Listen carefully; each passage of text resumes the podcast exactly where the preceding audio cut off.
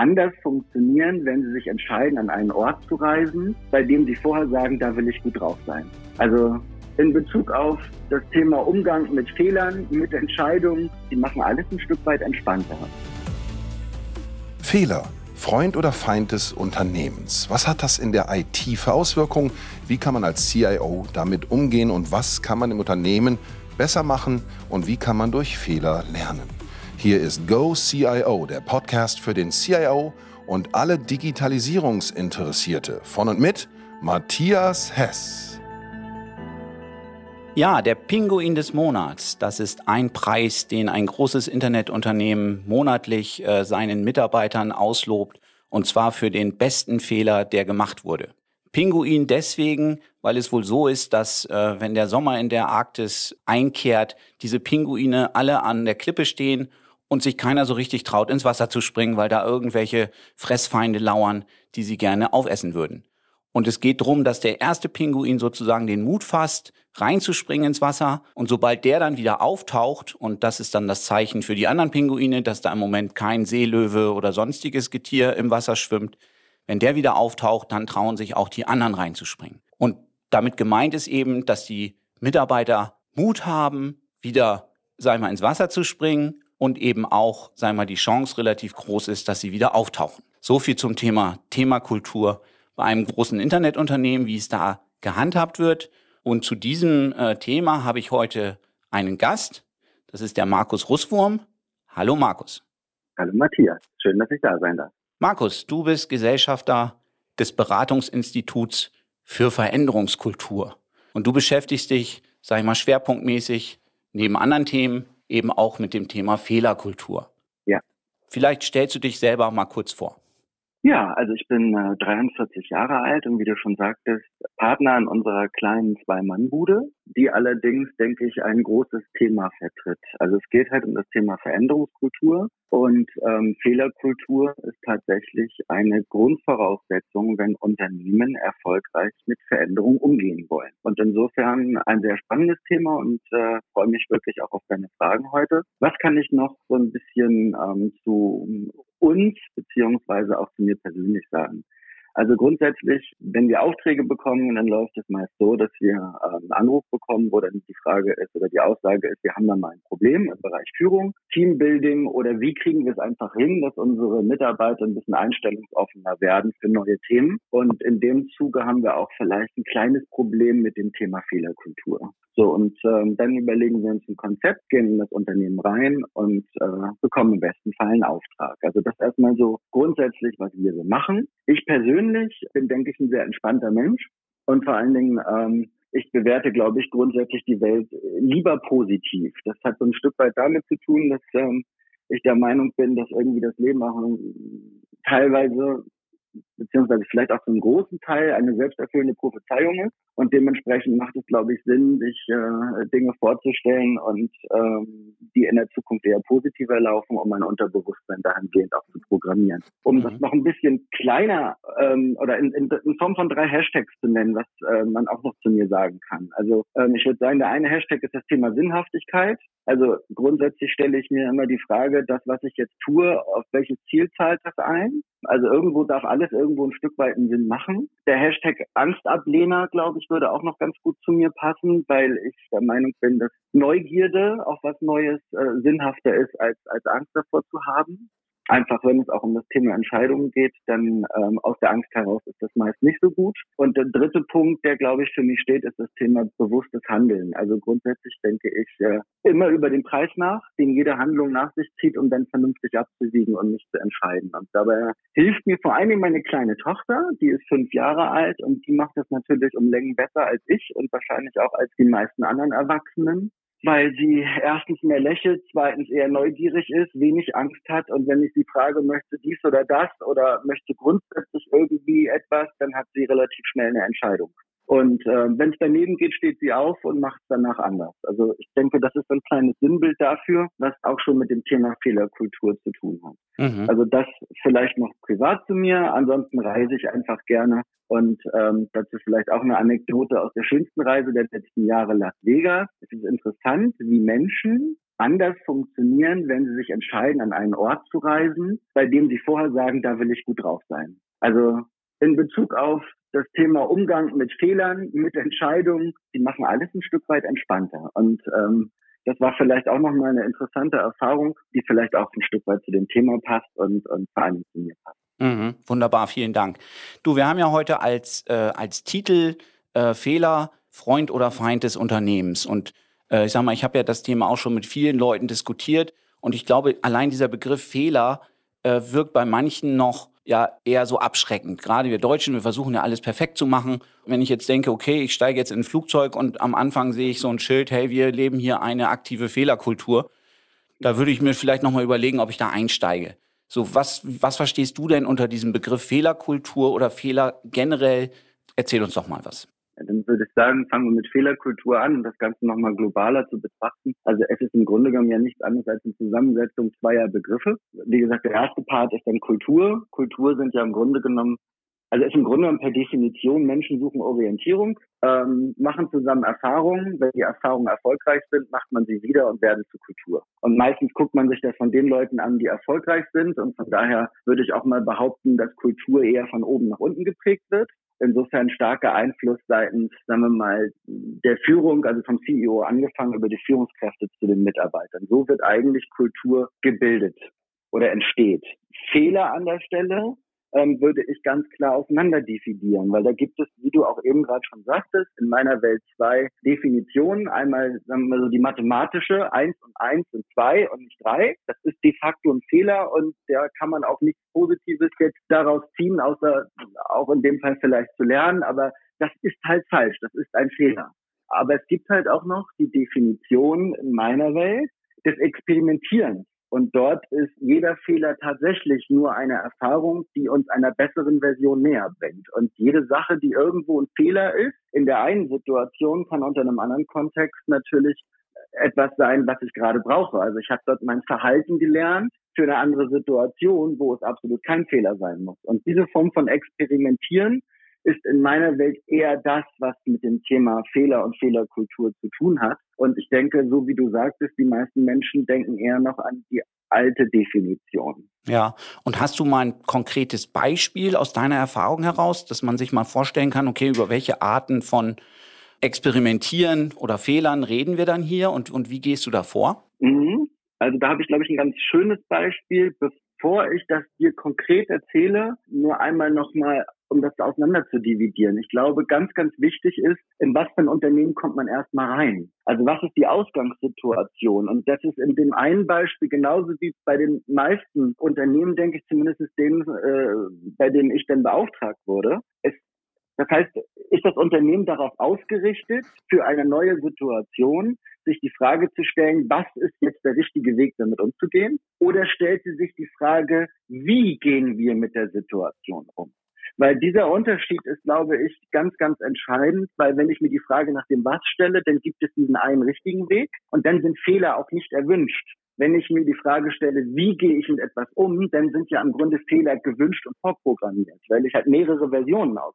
Die Unternehmen, die man jetzt reinkommt und auch das Beispiel, was ich jetzt dort mit habe, kommt wahrscheinlich eher so ein bisschen aus der Zeit, wo man sich gefragt hat, was ist die richtige Reaktion auf Veränderung? Und da kann man zum Beispiel mal so die Einleitung ähm, ähm, darstellen. Also ich kam in das Unternehmen rein, da kriegte ich gerade mit, wie dieses Thema Veränderung und Fehlerkultur gestartet wurde. Und da war die Situation die, dass ein CEO oder Vorstand an der Stelle sagte, ich weiß den richtigen Weg auch nicht. Ich kenne die Zukunft nicht. Und jeder, der sich einbildet, zu sagen, wir wollen in drei, vier Jahren da sein, macht im Grunde für sein Unternehmen nichts Gutes. Weil das, was heute vielleicht sogar richtig wäre, muss in drei Jahren schon oder, oder wird vermutlich in drei Jahren gar nicht mehr der richtige Weg oder das richtige Ziel sein. Also müssen wir uns die Frage stellen, sollte unser Ziel nicht sein, wie wir mit Veränderungen besser umgehen? Und das war so die Einleitungsrede in dem Unternehmen. Da wurde dann auch ganz klar mitgegeben die Aussage, ohne probieren wird das nicht klappen. Also dürft ihr auch Fehler machen. Nur ganz wichtig, und das ist dann schon die zweite Erfahrung, die ich in diesem äh, Beispiel erlebt habe, dass gesagt wurde, wir müssen halt wirklich gucken, wie, wie kriegen wir es hin, dass sie eine andere Einstellung zum Thema Veränderung und Fehler bekommen. Und da wurde dann halt der Mitarbeiter ganz toll angefixt. Das heißt, ihm wurde gesagt, was, hält, was haltet ihr davon? Zu Weihnachten kriegt ihr ein extra Geschenk von uns. Sei es jetzt was Monetäres oder was anderes, das spielt jetzt an der Stelle auch, glaube ich, keine Rolle. Aber ihr schenkt mir bitte was zurück. Und das, was ihr mir bitte zurückschenkt, ist eine Vereinbarung mit euren Führungskräften, welche Dinge, die ihr sowieso immer tun müsst aufgrund eurer Position und Profil, macht ihr jetzt in Zukunft anders. Und dann beschreibt ihr bitte auch noch, was ihr für Erfahrungen damit gesammelt habt. Dann unterhalten wir uns Ende des Jahres darüber. Und dafür bekommt ihr einen Bonus. Also wenn ich das jetzt richtig verstehe, geht es dann ja in dem Zusammenhang darum zu sagen, okay, wir müssen uns verändern, liebe Mitarbeiter. Und in diesem Prozess werden wir auch mal den einen oder anderen Fehler machen, in diesem, sag ich mal, Prozess uns neu zu erfinden. Da wird es natürlich ganz notwendig sein, auch, auch mal einen Weg zu gehen, wo man vielleicht nachher sagt, oh, da, da müssen wir wieder umdrehen. Habe ich das so richtig verstanden? Ja, beziehungsweise einfach anders machen. Also die Erfahrung nehmen, am besten sogar noch kommunizieren an den Rest, damit andere davon partizipieren und dann äh, machen wir es einfach nochmal anders. Das ist klar. Jetzt kenne ich das häufig so aus dem IT-Umfeld. Da ist es am besten, wenn man für jedes Projekt irgendwie so ein Return on Investment äh, kalkulieren kann. Wie überzeugst du denn deine Auftraggeber, dass das einen Mehrwert auch bringt, äh, die Leistung oder generell das Thema Fehlern, sage ich mal, offener umzugehen? Der ROI ergibt sich im Grunde relativ kurzfristig. Das ist das Schöne. Du musst nicht lange warten, weil ähm, im Normalfall, wenn du Dinge anders machst, du zumindest bei jeder zweiten Entscheidung nicht vielleicht den ultimativen Weg findest, aber zumindest einen, der besser geklappt hat als vorher. Und diese Erfahrungen bringen ja in dem Moment das Unternehmen schon weiter, egal ob es jetzt sozusagen mehr Produktivität oder eine höhere Effizienz bedeutet. Das heißt, beim ersten Probieren hast du immer schon einen Erfolg. Der zweite Punkt ist, und der ist eigentlich der interessanteste, und es ändert sich halt die Kultur. Das bedeutet, das Return on Invest hört nie auf. Weil die Leute machen in Zukunft grundsätzlich auch intrinsisch motiviert die Dinge einfach immer mal anders, wenn sie es denn dürfen. Ähm, ich habe das selber mal versucht in einer Organisation, sage ich mal, als Führungskraft so ein bisschen dieses Thema Fehler und Austausch über Fehler ja zu initiieren, würde ich mal sagen. Ich kann mich noch ganz gut erinnern, wo ich dann sagte, Mensch, wir wollen jetzt hier unsere Fehler auch mal offen diskutieren, muss keine Angst haben. Da herrschte erstmal Stille im Raum. Dann habe ich halt selber angefangen gesagt, Mensch, wisst ihr, letzte Woche ist mir das und das und das passiert. Und das war wirklich, auch wenn es jetzt schon Jahre her ist, war das irgendwie so ein Schlüsselmoment, wo ich dann gemerkt habe, Mensch, das war irgendwie so der Türöffner für die Mitarbeiter, dass sie eben gesehen haben, Mensch, jetzt sagt er sogar selber was zu seinen Fehlern. Und dann ging wirklich eine rege Diskussion los. Also hätte ich nicht, nicht erwartet. Mhm. Wie, wie siehst du denn da die, ich sage jetzt mal, platt Vorbildfunktion in dem Zusammenhang von den Führungskräften? Ja, das ist der, eigentlich der Schlüssel. Das ist das Allerwichtigste und wirklich von ganz oben. Also was ich auch hin und wieder erlebe, ist, dass dann der Oberste sagt, also ich möchte schon gerne Fehlerkultur und Innovation und Veränderung, aber ich bin ja der Chef, ich bin genial, ich habe es nicht nötig, ab der zweiten Ebene bitte abwerfen. Dann funktioniert es nicht, weil auch natürlich die zweite Ebene braucht ein Vorbild, so wie du es gerade beschrieben hast. Das war auch wirklich, wie gesagt, ein sehr, sehr schönes Beispiel. Und ich glaube, du brauchst auch diese Erfahrung, dass deine Führungskraft das ernst meint, nicht nur einmal, sondern eher drei, vier, fünf Mal, damit es dann auch authentisch wird. Und wenn du das dann machst, dann fangen die Leute an, es mal auszuprobieren. Weil erst wenn sie neue Erfahrungen mit Thema Fehler haben, dann werden sie tatsächlich auch die Einstellung dazu bekommen. Und hast du auch mal so die Erfahrung gemacht, du hattest vorhin gesagt, eins plus eins ist nun mal zwei und nicht drei, dass eben auch in dieser Diskussion oder vielleicht sich jemand gesagt hat, Mensch, toll, ich habe hier den und den Fehler gemacht. Und wo man dann eigentlich mhm. sagen müssen, so, äh, nee, das ist jetzt doch nicht so gut. Ja, also es, es gab sozusagen schon Situationen, wo man sich selbst in seine Ansage nicht gehalten hat. Das hat dann im Grunde genommen diesen Prozess komplett kaputt gemacht oder zumindest lange aufgehalten. Also wenn ich jetzt zum Beispiel sage, ihr habt die Kompetenz, das und das zu tun, und dann passiert ein Fehler und ich sage, oder hol dann trotzdem die Peitsche raus, dann macht derjenige das nie wieder. Also dann lieber gar nicht anfangen. Also wenn man es ernst meint, dann muss man es auch durchziehen und wie du gerade schon auch sagtest, immer von oben nach unten die Führungskraft darf sozusagen auch mal sein Ego vergessen. Es gibt ja auch diesen Begriff Management Beyond Ego. Man soll wirklich mal sich aus dem Thema rausnehmen. Die Leute finden mich als Führungskraft ja nicht unsympathischer, weil ich über meine Fehler spreche, sondern eher das Gegenteil. Wir kennen ja eher den Satz, äh, Perfektion schafft Aggression. Also Menschen, die alles immer richtig machen, den mag ich auch als Chef nicht. So, und er schafft ja eher Sympathie und, und Motivation. Das, glaube ich, ist entscheidend. Mhm.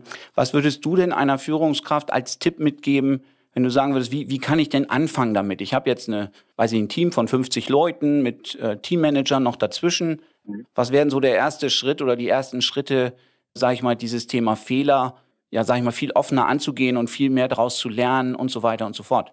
Also erstmal so eine Antrittsrede zu schaffen, wie ich sie vorhin einmal kurz angestoßen habe, das war schon beeindruckend an der Stelle. Dann danach das Thema Fehlerkultur mit den Führungskräften tatsächlich zu definieren.